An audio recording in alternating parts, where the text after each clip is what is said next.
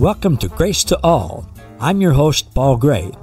You've probably used the word grace, sang Amazing Grace, or said grace at a meal. But did you know that God's grace is way better than we can even imagine? And that you and all people already have an abundant supply of God's unlimited, amazing grace? Today we're going to hear the truth about God's amazing grace to all people. So, sit back, relax, and prepare to be inspired and awakened to the amazing treasures that you already possess. This is truth that you can handle.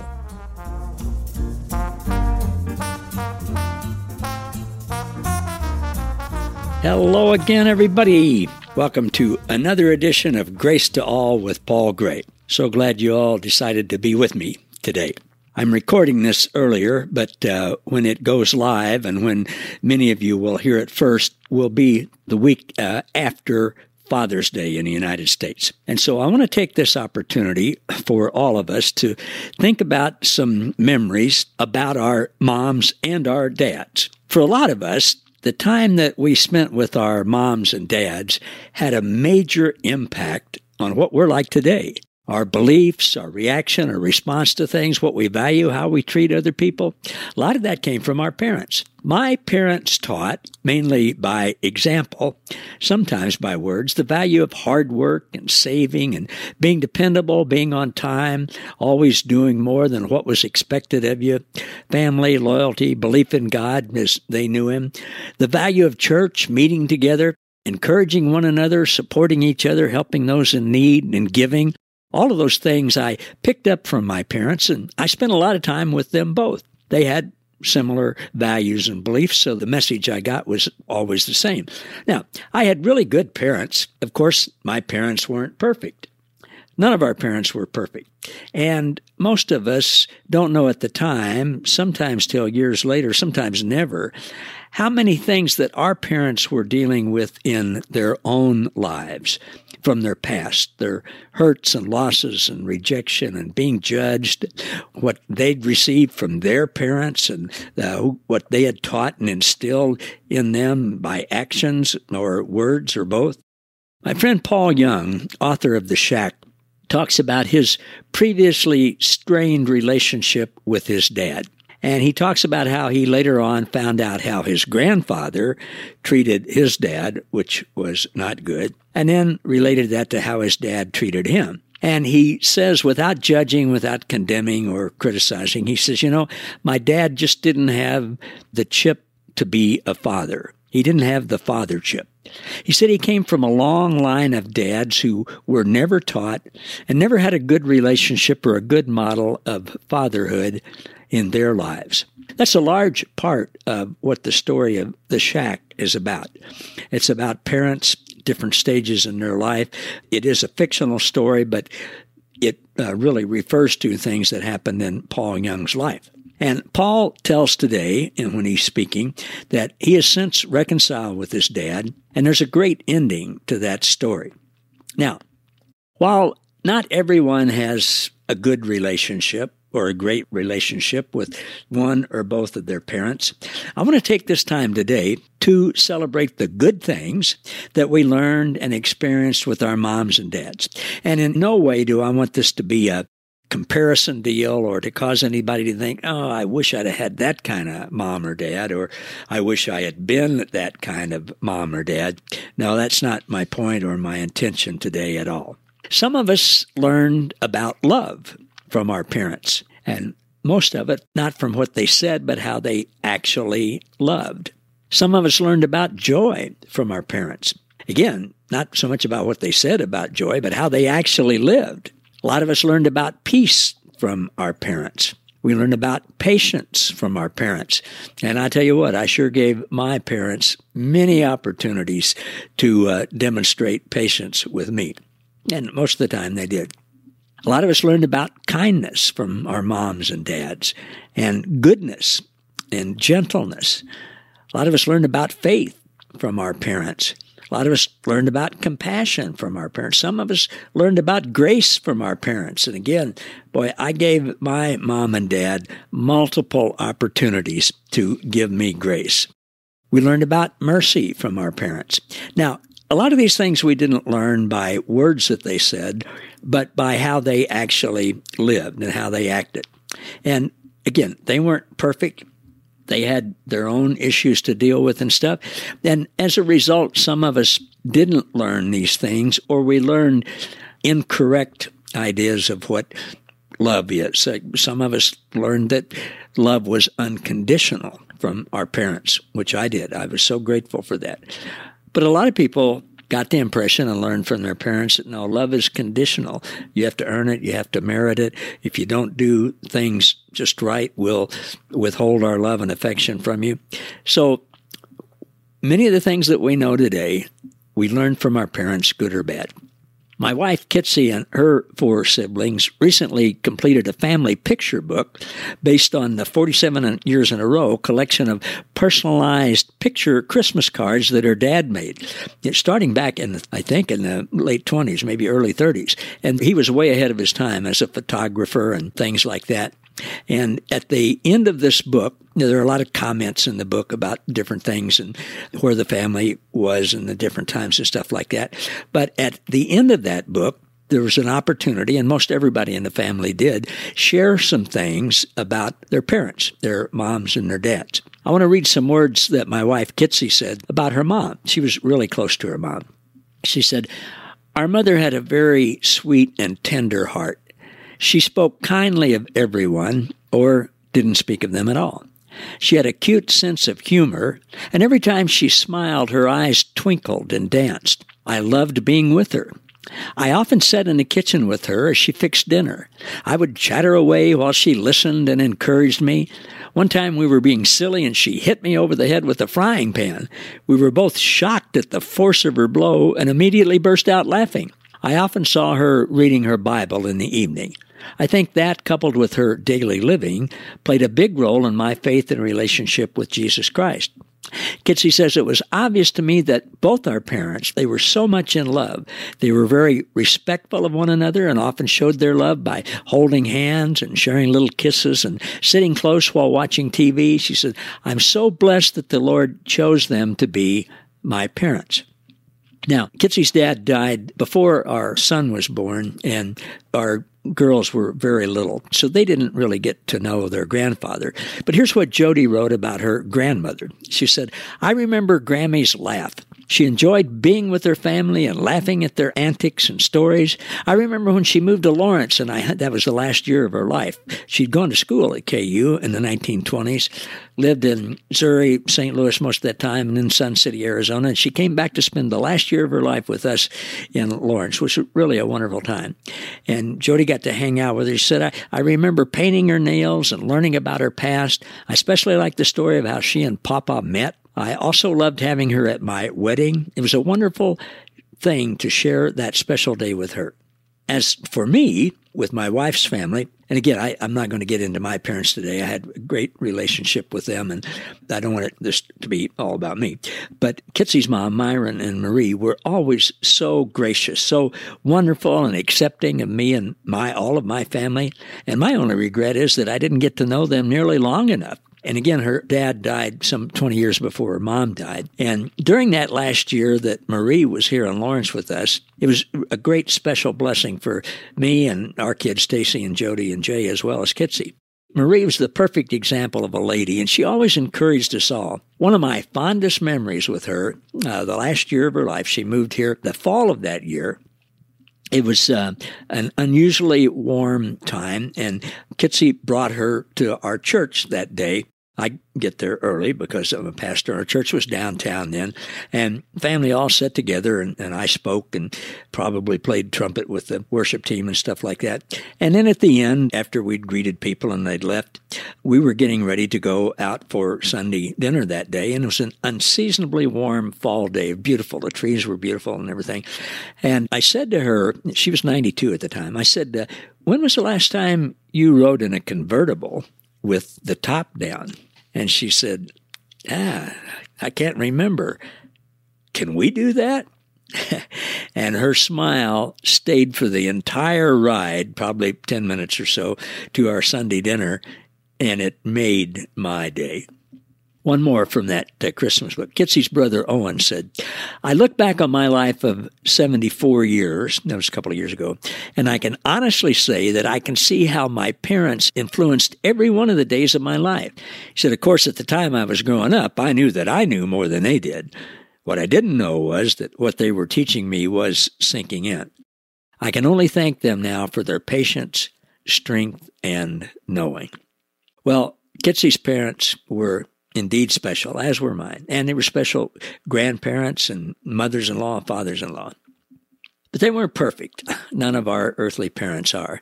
However, the good news is we do have perfect spiritual parents, ultimate parents, who have always been our parents. Scripture tells us that God is the Father of everyone. And the Holy Spirit is actually feminine the, in the Hebrew language, the word for spirit, Holy Spirit, was feminine. The Aramaic, which is what Jesus and the disciples spoke, the Spirit was spirit. When they referred to Holy Spirit, they referred to a feminine spirit. Now we know God is spirit; they're not uh, male or female, but they created us in their image, in their likeness. So it's both male and female there, and they are one: Father, Son, and Holy Spirit, and they are our perfect teacher and our perfect parents. I want you to see what the Apostle John, the Apostle of Love, who was Jesus' closest friend here on earth, what he said. Here's some passages from the Mirror translation of First John, starting out with uh, chapter 2, verses 20 to 29. He says, The Christ anointing in you, an anointing is the gift of grace, the divine enablement that empowers you to be all God has made you to be and do all God's called you to do the empowering, the anointing of grace in you, Christ in you, the hope of glory, is evidence that you echo what you carry. The Holy Spirit in you has made Jesus tangible in your life, and you see clearly. John says, My writing to you is not to question your perception of the truth, but to endorse it. And then he gives this caveat no form of deception can possibly coexist with truth. He says, Make that which you have heard from the beginning what you heard about God, who God is, who you are, who all people are, who you have always been before the foundation of the world, make that your permanent reference, the same constant that is enjoyed in the fellowship of the Father and Son is yours. And I want to kind of key in on fellowship for the rest of our time here. John goes on to say, This is the essence of the life of the ages, which he has announced and purposed from the beginning. And Francois, the translator, puts in parentheses here amazing thoughts to consider that our Father, who knew us individually, completely, long before he formed us, is the same engineer with a capital E who knew every minute detail of our being as we grew mystically in the secret sanctuary of our mother's womb. He knows us now and longs to introduce us to ourselves again so that we may know ourselves even as we have always been known by God. John goes on to say this My intention with this writing is to nullify the influence of those who wish to unsettle you, those whose minds are darkened and who live in the darkness and miss the mark of God's unconditional love, grace, inclusion, and acceptance and oneness for all people those who want you to believe and adhere to their man made doctrines of how to gain and maintain a right standing with God, the right standing that you already have. See, John is saying, look, people are going to try to tell you that God's not all good. God's not all loving. Well, yeah, He loves you, but He's also wrath and anger and keeps a great list and can't stand you, really. No, get rid of that stuff. He says, I'm convinced that the effect of his touch within you is permanent. This is the Christ anointing that teaches you all things so that you don't need any teacher, any human teacher whose doctrine does not resonate with the truth in you. Deception can't compete with spirit resonance. So he goes on to say, so now, just like an infant in a mother's embrace, abide. Now here's a key word to focus on. Abide, which means to dwell in seamless union with. Today we would say to hang out. Hang out with God in this place of innocence where his manifest appearance is meant to be fully realized and echoed in unashamed utterance.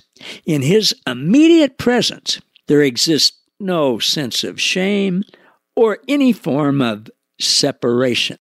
People will try to tell you that you're separated from God, that God's not even your father until you ask Him to be your father. Don't pay any attention to that kind of stuff. He says to perceive God's righteousness as defining his I amness concludes that everyone is born of him, everyone. And everyone inherently partakes of the same pattern in poetry that his righteousness inspires. Righteousness is our true Genesis, who we have always been. See, righteousness, right standing with God, is where we came from who we were created to be and existed even before the Father, Son, and Holy Spirit spoke the universe into creation. And as we hang out with them, they will have, like our earthly parents, a major impact on what we're like. And it will all be good. And we'll grow to live like who we really are. Just like Jesus is in this world, so are we. John says in 1 John 4 17. We will live and embody unconditional love in all its myriad of expressions joy and peace and patience and kindness and goodness and gentleness, the faith of Christ, Holy Spirit power, mercy, compassion, grace, and so much more. By hanging out with them, spending time with them, abiding in them, being in fellowship and communion with them, we'll learn that all of these things that I just mentioned are not things that we have to strive to get right or to become. They're not rules to follow. They're not commands that will be judged and condemned and punished by God for because we don't get them right. No, not at all. Grace in us Christ in us, the hope of glory, is the divine power that continually energizes us and empowers us to live as Christ and actually lives as us. Christ does. As he is in this world, so are we. So as we abide with him and hang out with him and spend time with him and learn that we're one with him, we'll find ourselves living love, giving love, receiving love being joyful, being at peace, being patient, all of these things. And as a result, we won't be critical or judgmental or condemning and excluding of other people. Now, time is a really important thing here. I'm not talking about spending time reading and studying the Bible. You know, don't you, that the Bible is not the fourth person of the Trinity. That's another story. Reading and studying the Bible can be good when you know the truth about who God is and you read it with a Christocentric lens. And I'm not talking about taking time going to church, not talking about taking a time going through a list of prayer requests, not talking about reading good books about God. I mean, those can all be good things, especially my books about God. no, I'm kidding. But I'm talking about living in seamless union with, relating to, interacting with, listening to, hanging out with, talking to, living as one, oneness in action with the Father, Son, and Holy Spirit 24 7, 366 in this leap year. That's what Papa love, Jesus love, and Holy Spirit love created you for. And they what they want above anything else for you. That's their greatest desire that you experience them 24 7. And they're totally good. That's also where we experience times that become wonderful memories. I write down things that Papa, Jesus, and the Holy Spirit say to me about them and about me and other people. I actually put those in a book called Notes from Papa. And I encourage you all to write things down that you hear from God and keep them in a little folder or notebook or something like that and, and go over them periodically. That's like remembering fun times that you had with your parents, your grandparents, and keeping the memory of those things and building on it. All right. For those of us whose moms and dads, in my case, who are no longer living, do you ever wish that you had them back so you could tell them how much you love them and appreciate them, and especially now that you maybe learn more about their life and things that they were going through that you didn't know about before? Well, most of us feel that way. Well, there's good news.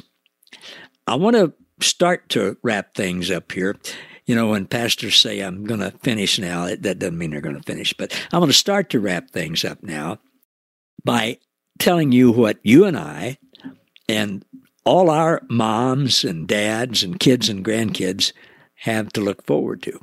After we take our last breath in this human life, we will all be changed in an instant and we'll have new, perfect, ageless bodies. I believe that we'll be like in our prime when Jesus resurrected, 33 years old, and we'll be in the presence of the Trinity, Papa love, Jesus love, Holy Spirit love, where we have always been. We will be surrounded and immersed in their divine triune circle dance of love and all of its many expressions that I've talked about before. Our minds and our perception and our understanding will be restored to our original true mindset about God, ourselves, and all other people. Now, while there's no time per se in eternity, it could seem like it takes a while for us to be changed if we resist that truth, if we resist that unconditional love. And if we should resist it, we're still there in the presence of the Trinity's pure, white hot, blazing, fiery, relentless, passionate love for us. The fact that we might resent it and resist it doesn't change the fact that it's there and it's true. If we do resist for however long that takes, knowing that there's no time in eternity, the time that we do resist will seem like hell to us. It'll be like the older brother and the prodigal son, where I believe that's Jesus' greatest teaching on what heaven and hell is. That prodigal boy, while his dad, the father, Papa God, was holding a huge party, a celebration for the prodigal son, the other one who'd gone away and not done good things, but the father welcomed him back with open arms, didn't even mention anything he'd done before restored him to full relationship, which he'd already had, full position in the family. He was having this party for him, and the older brother got upset. He didn't think the boy deserved it. As a matter of fact, he thought the boy deserved to be stoned to death after he was ridiculed and all of that for a while. And so the older boy got angry at God for being so good and for including people he didn't think ought to be included at the party. But remember what happened? Papa Love stayed with that older boy outside the party in the midst of that boy's anger and judgment and resistance and rejection of Papa Love. And Papa just stayed there with him and continually reassured him that all he has is his, always has been, and always will be. Now, that's where the story ends in Luke 15. So we don't know exactly what happened or how long they were out there. But we know this. Here's what Paul wrote at the end of the love chapter of 1 Corinthians 13. He says, Love, God's love, never fails. God's love never fails. And he says, in the end, these three remain faith, hope, and love. And love is the greatest of these unconditional love that never fails. Those three, faith, hope, and love, remain at the end of our human life. Now, this week, Papa asked me a question as we were hanging out, spending time together. He said, Paul, he brought that passage to mind. He says, What does not remain?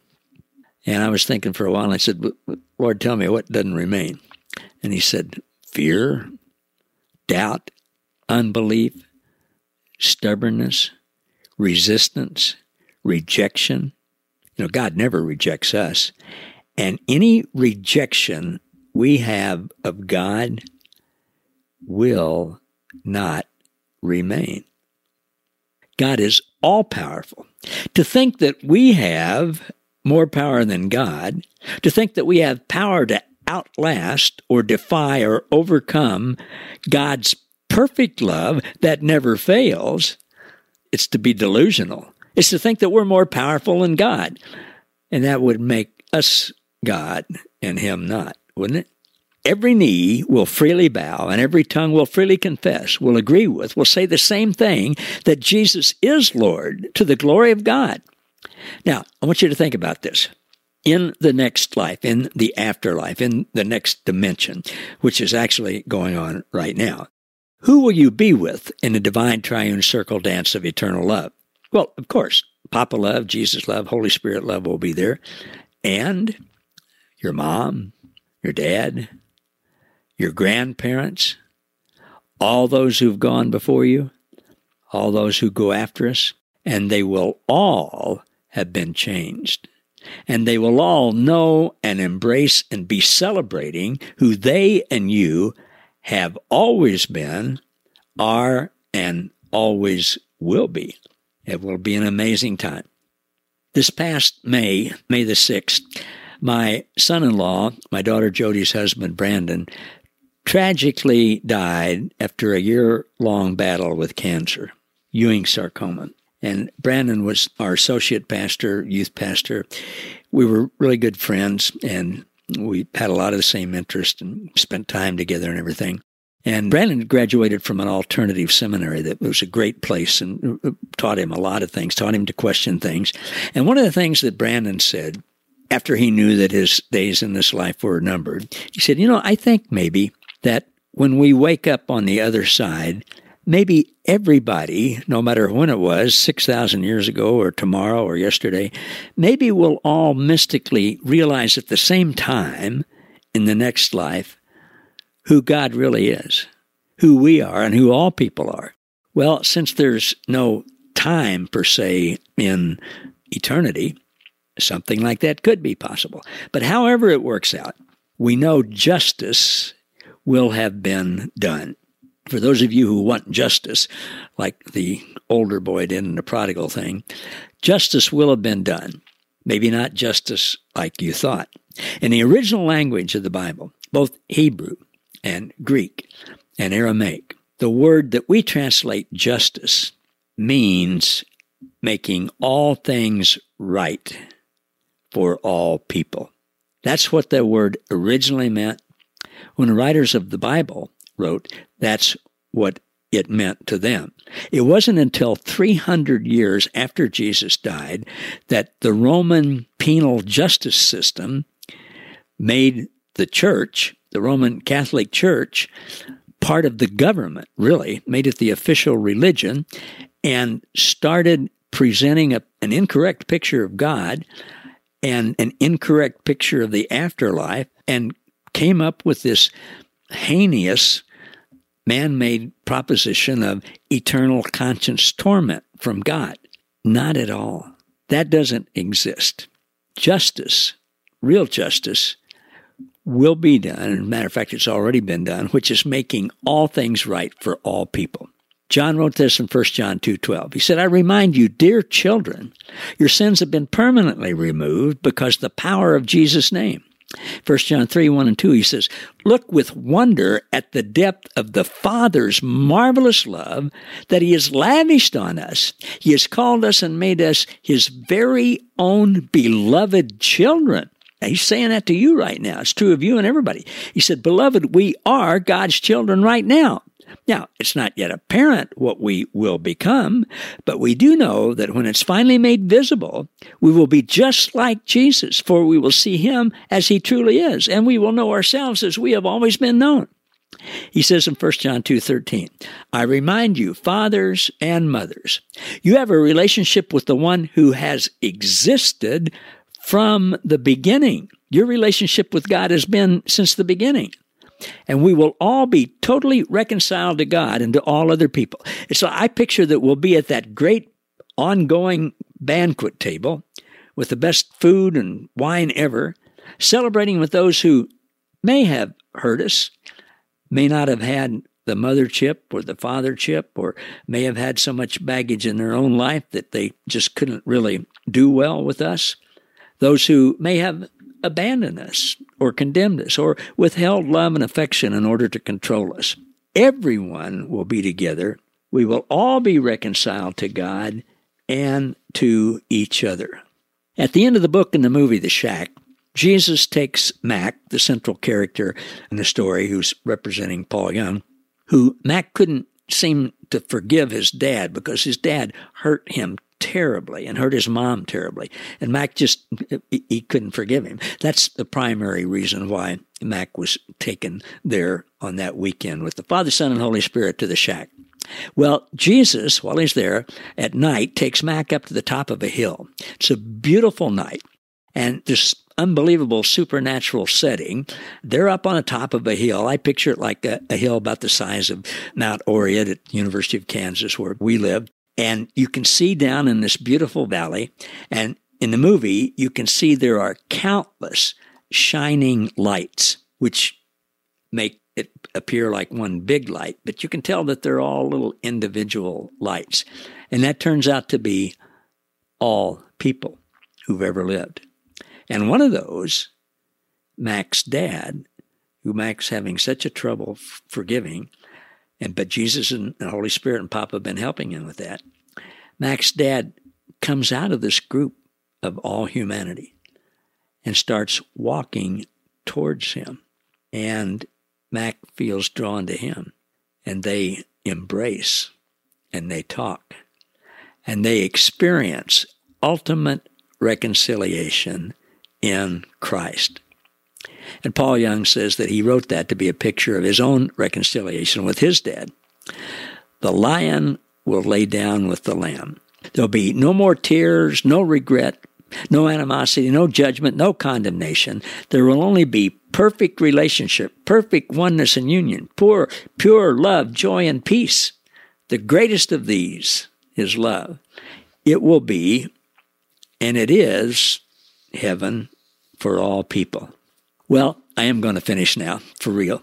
I want to go back to that Christmas card book of my wife Kitsy and her parents. Kitsy's older brother Lyle, Lyle Waggoner, was an actor and businessman. He just passed away a few months ago. And he was a great guy, absolutely wonderful guy. He was on the Carol Burnett show from its beginning and for the next several years. And at the end of every show, Carol would sing, I'm so glad we had this time together. And she would subtly tug on her ear, which she says was to remind her grandmother, who she was really close to, that she was okay. Well, at this time today, this time that we've had talking about our moms and our dads, our ultimate reconciliation with them, and our spiritual parents, Jesus love, Papa love, and Holy Spirit love, I'm so glad that we had this time together. See you next time, everybody, on Grace to All with Paul Gray. Thank you for listening to Grace to All. For more about us, how we can serve you, and our special guest, please visit www.gracewithpaulgray.com. Don't forget to subscribe to the podcast so that you never miss an episode and to join our Facebook group, Grace to All, where you'll be inspired and awakened to more truth that you can handle.